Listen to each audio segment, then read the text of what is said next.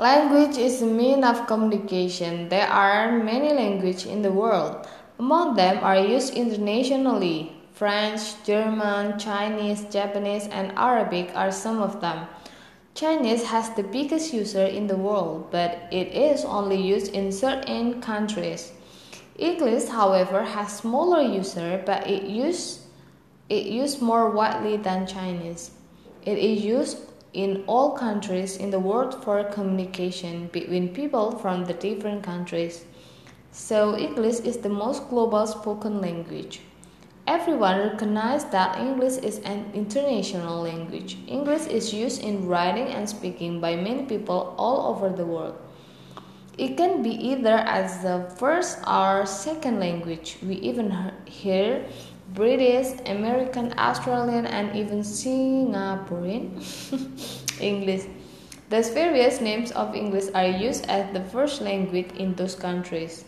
Furthermore, some countries have their own language as the mother language, but also also use English mostly in daily communication.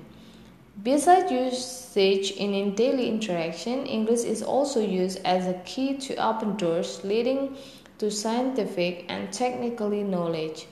No wonder we find manual guides and instructions of many devices written written in English. Even if we have a pack of instant noodle, we will see the cooking instruction also written written in English.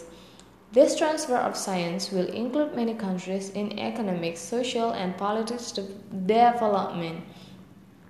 Finally, the most easily seen in the importance of learning English is that the most requirements in filling job opportunities is the ability using English, active or passive. Job application who master English are more favorable than ones who don't. The above facts prove that everybody needs to learn English if he likes to greet the global era.